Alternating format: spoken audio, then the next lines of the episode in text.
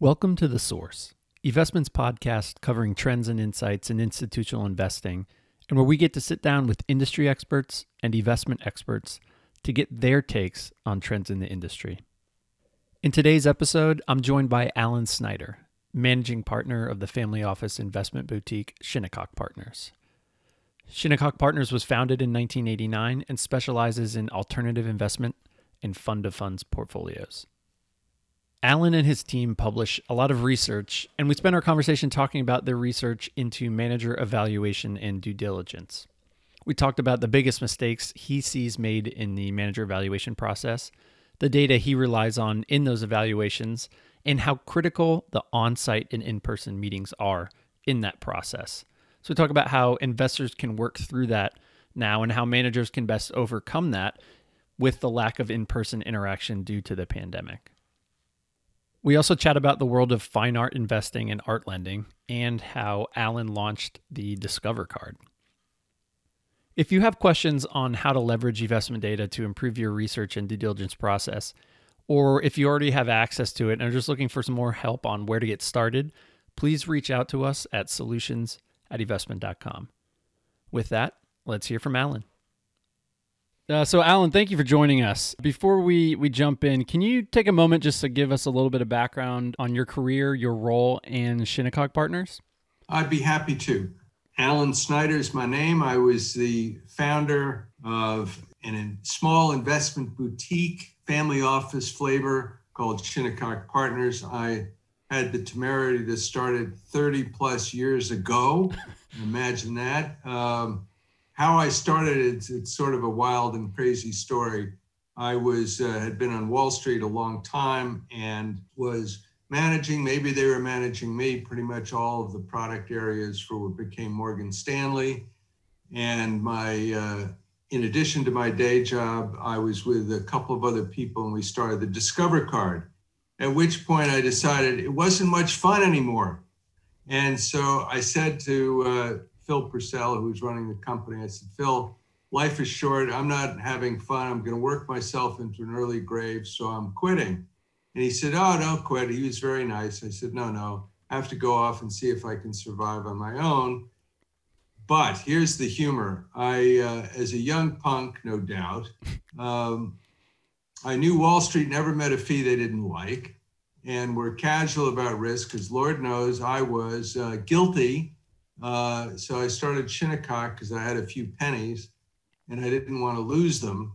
Uh, so I created an all weather fund a long time ago, which has motored along. We've gone beyond that uh, subsequently because I knew I'd go off and do other things, uh, which I did. And uh, for some of your older listeners, I went out to California for the privilege of getting my fanny shot off and spent seven years restructuring uh, this $20 billion insurance company called Executive Life. Uh, you'll laugh, they had a $20 billion portfolio, 18 billion in high yield bonds, and $2 billion in alternatives as Drexel is going under. Oops. Um, so I spent a lot of time restructuring high yield bonds. And apropos our later on conversation, uh, picking money managers for the other $2 billion. Uh, and contrary to public opinion, everybody got their money back. So I'm actually proud of what we were able to do because nobody thought that could happen. Uh, from there, now you're going to run from this interview. I uh, started an internet company, sort of taking a leaf out of your book a little bit, mm-hmm. and uh, had this harebrained idea if you could give people the ability to compare insurance policies head to head, uh, you might have a business. Well, battered and bruised, 10 years later, we became the largest seller of auto and home using the web and call centers in the US and sold the company to Esurance, went back to uh, Shinnecock Partners full time after selling it. Uh, so that's my uh, checkered past. Wow, that's uh, it's quite a, a pass. Very impressive. But hold on, you glossed over the like, yeah. And as a uh, a night job, I started the Discover card. How does that happen? Tell me a little bit more about that. Oh, okay. It's a wild story. um, Ed Telling, who was running Sears, and Sears owned the company at the time, said they were infatuated with financial services. I kidded them. I show you what an idiot I am. McKinsey was everywhere in Sears, so we had an army of McKinsey people running around, and we analyzed it. And uh, I'll never forget going to the Black Tower in Chicago, and the chairman of Sears said, "Okay, Snyder, you know you're from the broker dealer, but uh, I told you to keep a Sears view of the world. What do you think we should do on this?" And Rich, you could have heard a pin drop because I said, "I don't think you should do it." There was stunned silence in the room. Everybody knew he wanted to do it. Yeah. I said, because you're going to neglect Sears. Sears is the golden goose, and it'll cost $450 million to launch the Discover card. He said, Thanks, Alan. I appreciate it. You did listen to me. With your other colleagues, go do the, the uh, Discover card anyway. so that's how it got started. That's very cool. So yeah, if we jump right in, so I, I spent some time going through some of the articles on your website. You guys put out a lot of uh, of research. So it was very interesting, uh, and I, I, read a lot on stuff related to manager evaluation, and a lot of that's best practices. What do you think is the biggest mistake investors make when it comes to manager due diligence? You know, a nifty question. You know, how often, as an allocator of capital, which we are, and and probably most of the listeners somebody says, Oh, Rich, you got to hurry. We got to close this ASAP. And all of a sudden, you rush the due diligence process. Don't. Don't. Once the money's out, uh, so I would say the biggest thing is rushing the due diligence process. The other interesting trade off, I would say, is, and I, we all worry about fraud in financial services in everything that we do. But the interesting issue is if you look at the number of frauds versus terrible absolute performance, absolute performance, crappy absolute performance is the bigger risk, mm-hmm. interestingly.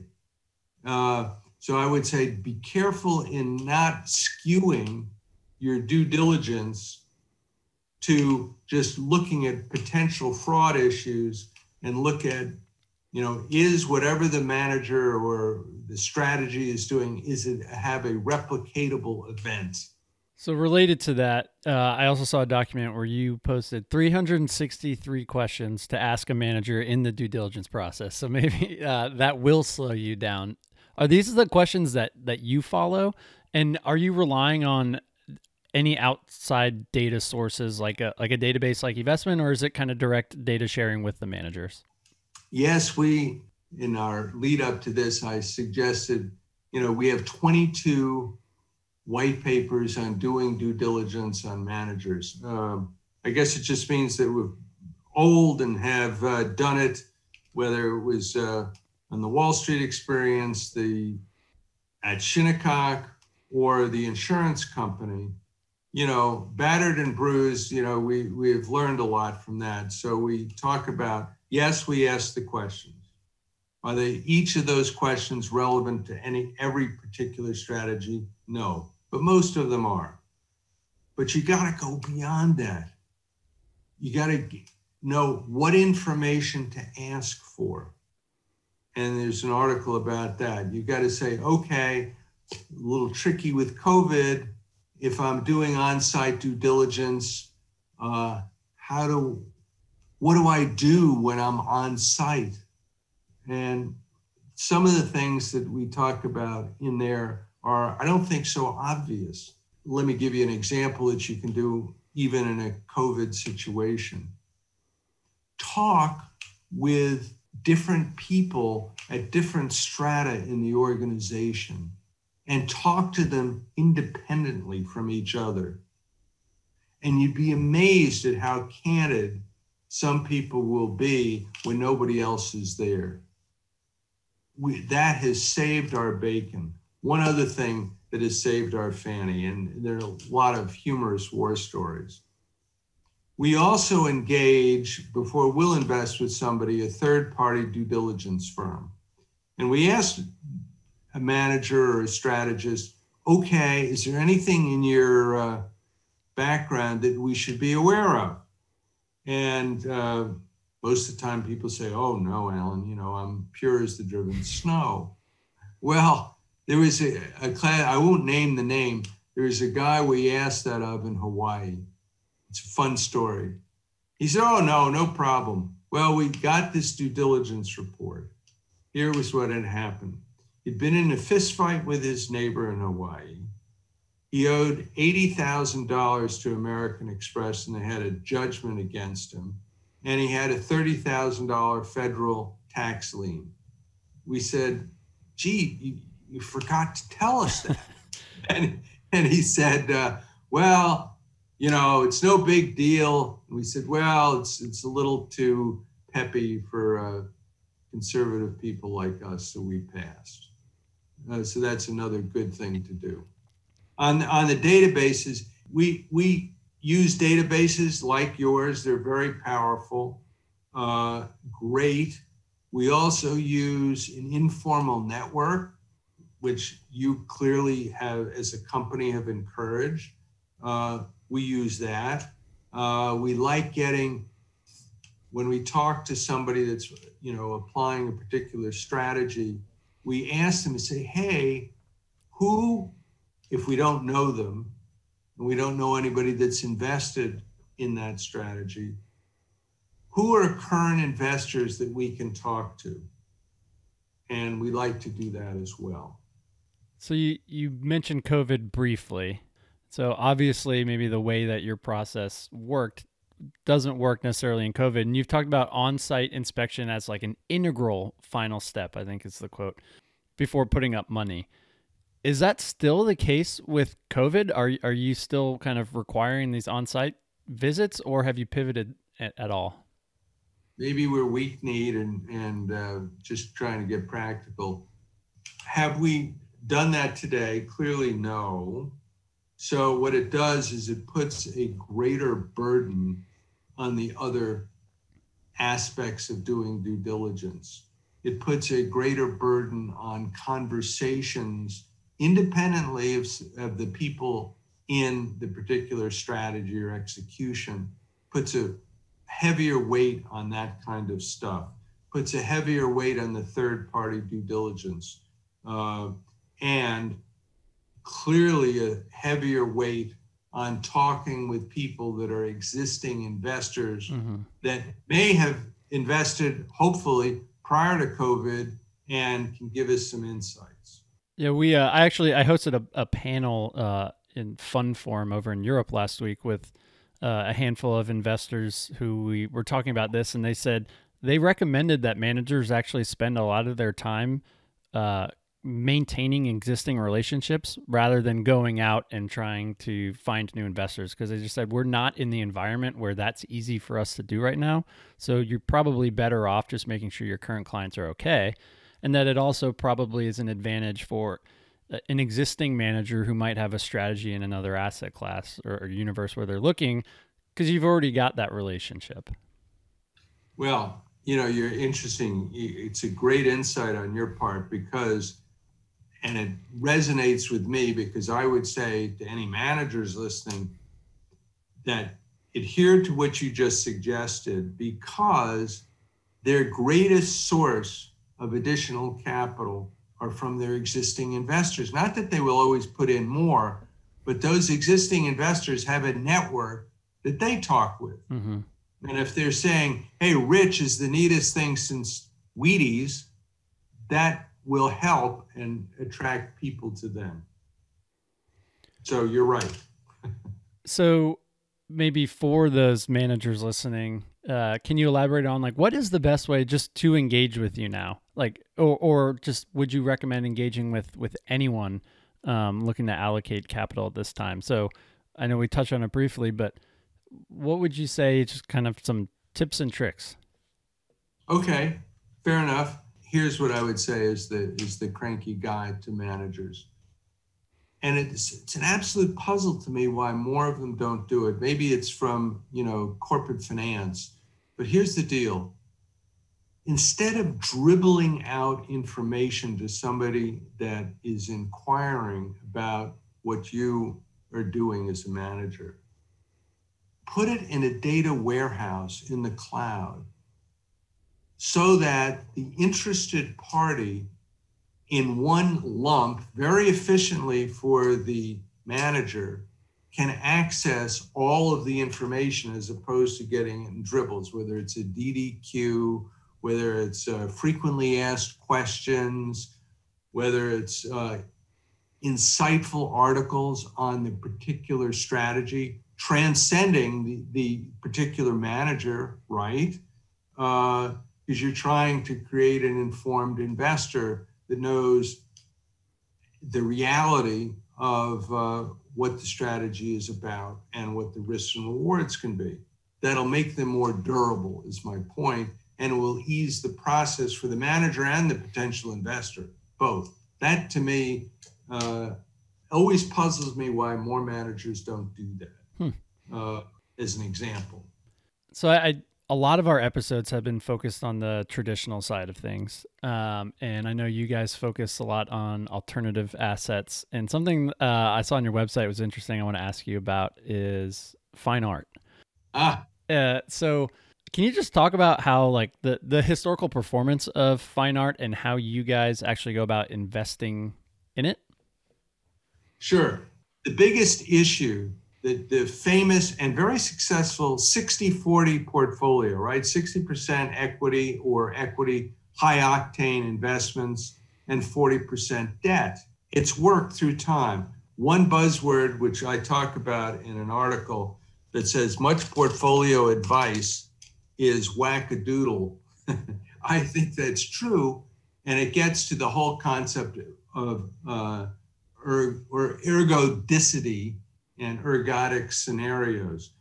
Basically, it says nobody can get the long term average. And with bonds, the 40%, would anybody in their right mind today buy medium term, high grade bonds at an you know terrible interest rate where the risk reward is totally asymmetric here's the problem what do you put in that 40% bucket and that's what leads us to niche investments.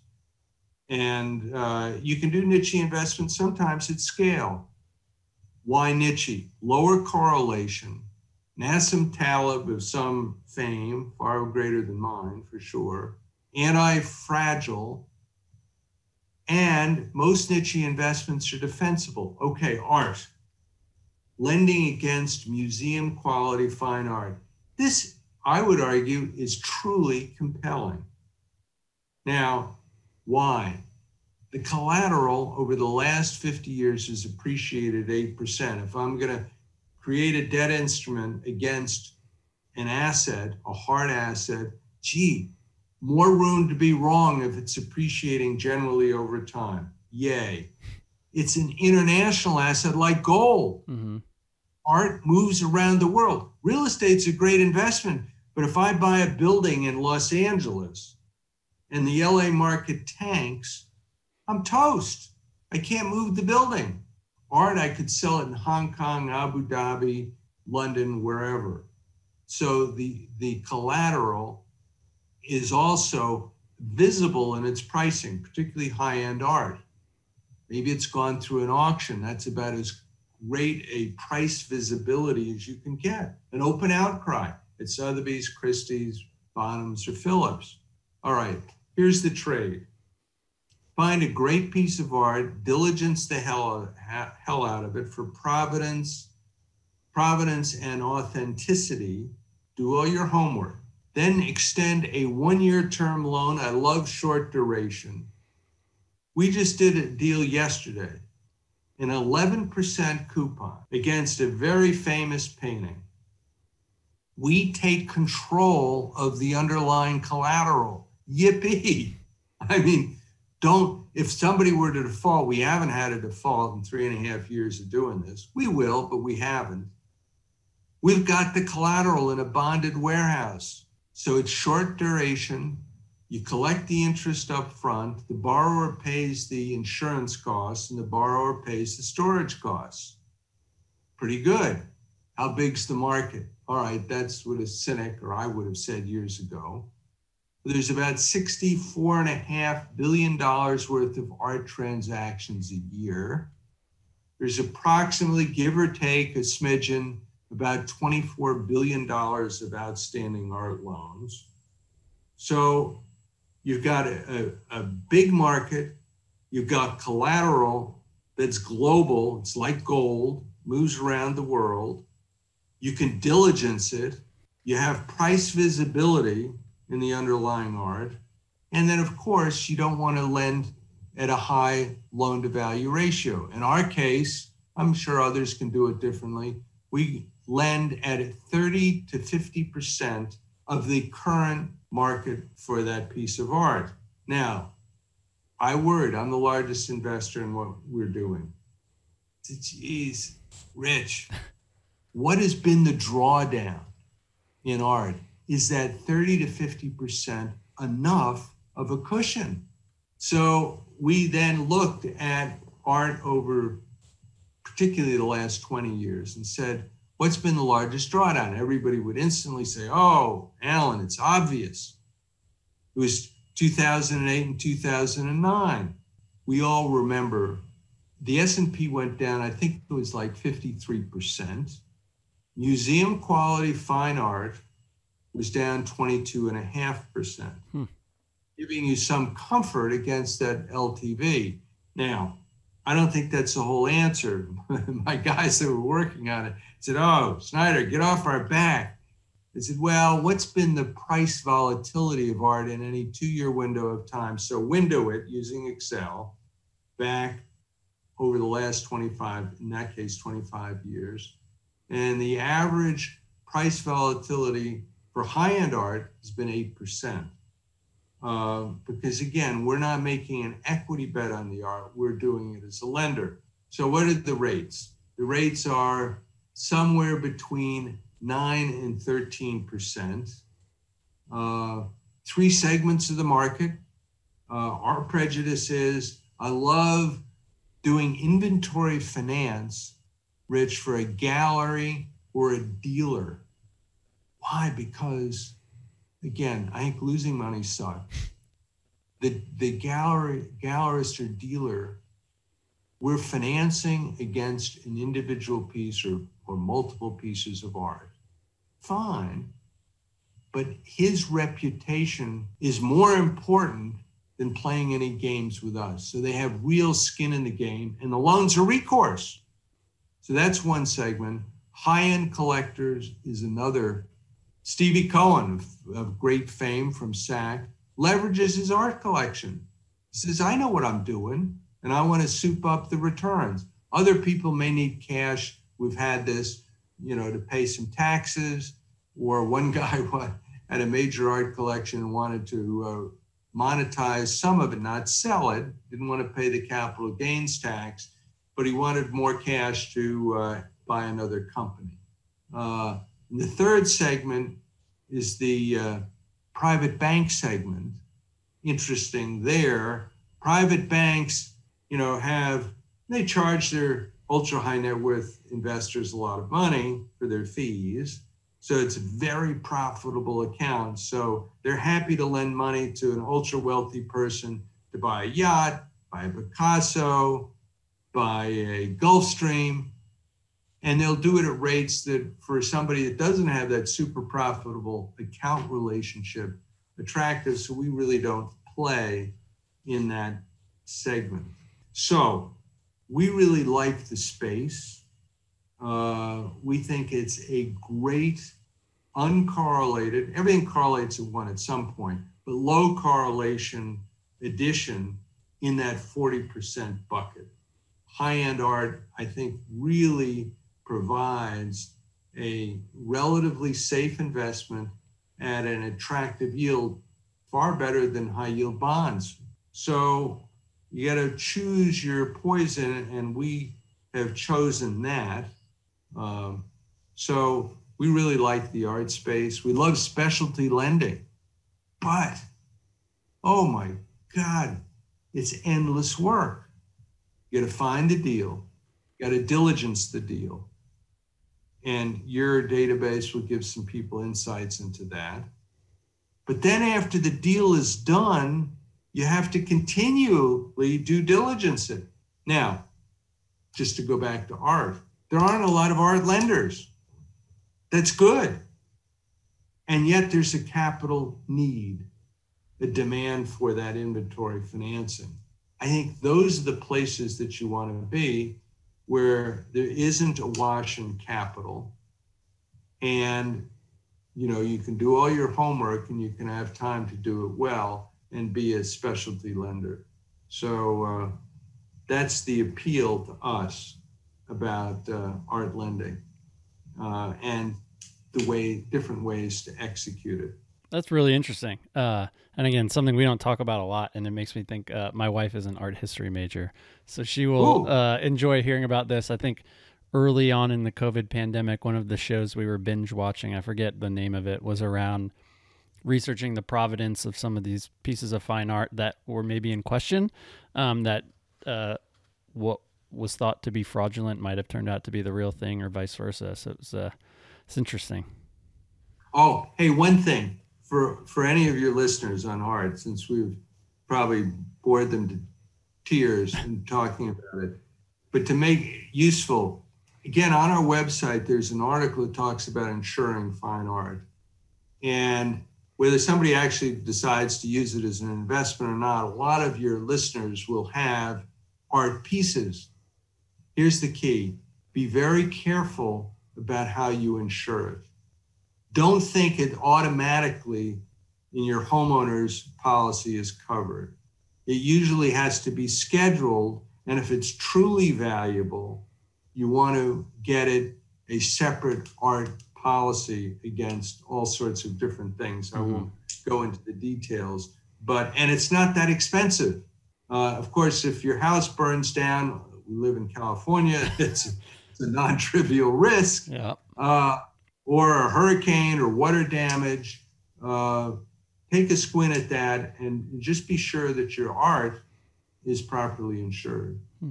Or if you have a two year old at home like we do, just don't do it. My wife is a big Chihuly fan, uh, the the glass artist. Um, Beautiful. I just uh, we've been out to the Ch- Chihuly Museum in Seattle, and uh, that I just envision glass shattering all over the house at some point if we ever if we ever got the ability to to get a Chihuly. Well, you will. that, that's in your future. I can tell. It's beautiful stuff. I yeah. agree with you. Um, well, we uh, I know we talked a lot about the articles. We'll also include a link to all the to to your website so listeners can get access to that stuff. I spent a lot of time last night going through and it's uh, there are a lot of good reads. Um, I learned a lot, but uh, I want to I want to thank you for your time. Uh, I'm I think it was a really interesting perspective for both the the investors who are trying to get an idea on kind of how they go about the due diligence process.